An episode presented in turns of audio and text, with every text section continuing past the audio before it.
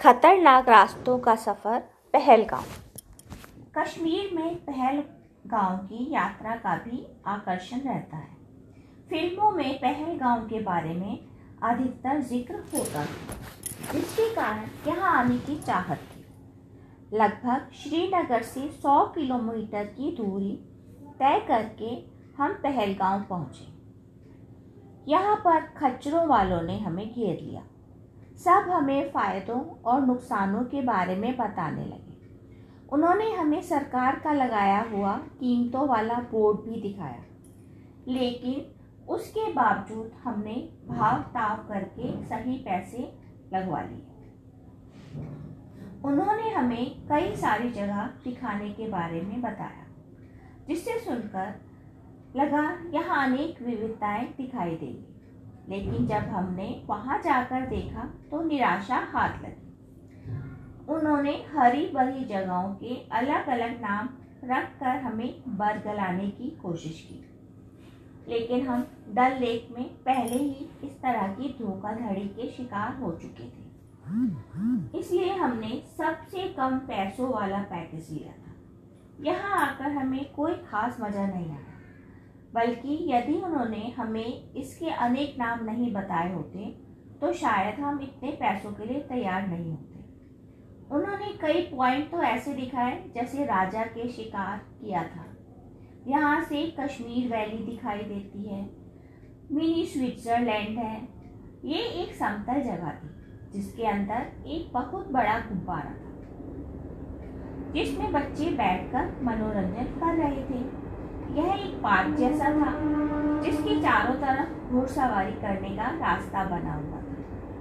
इस जगह को देखकर अच्छा लगा। इसमें बहुत सारे सामान बेचने वाले घूम रहे थे।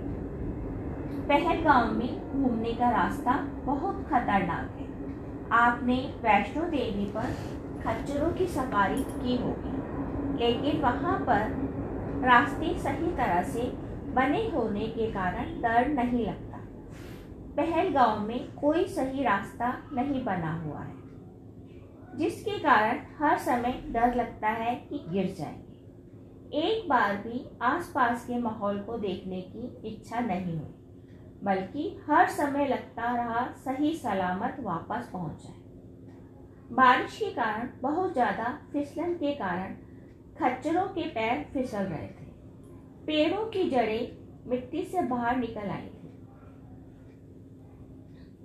खच्चरों के रास्ते में गहरे गड्ढे बन गए थे, जिसमें खच्चरों वाले के भी घुटनों तक पैर धंस जाते थे। उसके खतरनाक रास्ते पर चलते हुए लग रहा था, यदि इस भीगे हुए रास्ते पर गिर गए, कपड़े गंदे हो गए तो हमारे पास बदलने के लिए भी कुछ नहीं है। चोटों का डर साथ ही भयभीत कर रहा था। मेरे साथ खच्चर वाला था, जिससे वह मुझे आगाह करता जाता था कि कब आगे झुकना है या कब पीछे होना है। लेकिन मेरे दो साथियों के साथ कोई नहीं था, जिसके कारण उनकी जान हलक तक आ जाती थी। पहलगाम में यात्रा करने का सबसे सही तरीका चलकर जाना है। उनके अनगढ़ रास्तों पर खच्चरों से भी सुविधा नहीं होती है। रास्तों में मेमने लेकर बहुत सारे लोग बैठे होते हैं, जो जबरदस्ती हमारे घोड़ों पर मेमने लादकर फोटो खिंचवाने के लिए विवश करते हैं। उन्होंने इसे जबरदस्ती का व्यापार बना दिया है, जिससे मन में कोफ्त होती है। लगभग 100 किलोमीटर की दूरी तय करके पहलगाम में हमें मज़ा नहीं आया। सारा सफ़र धड़कने बढ़ाने वाला था।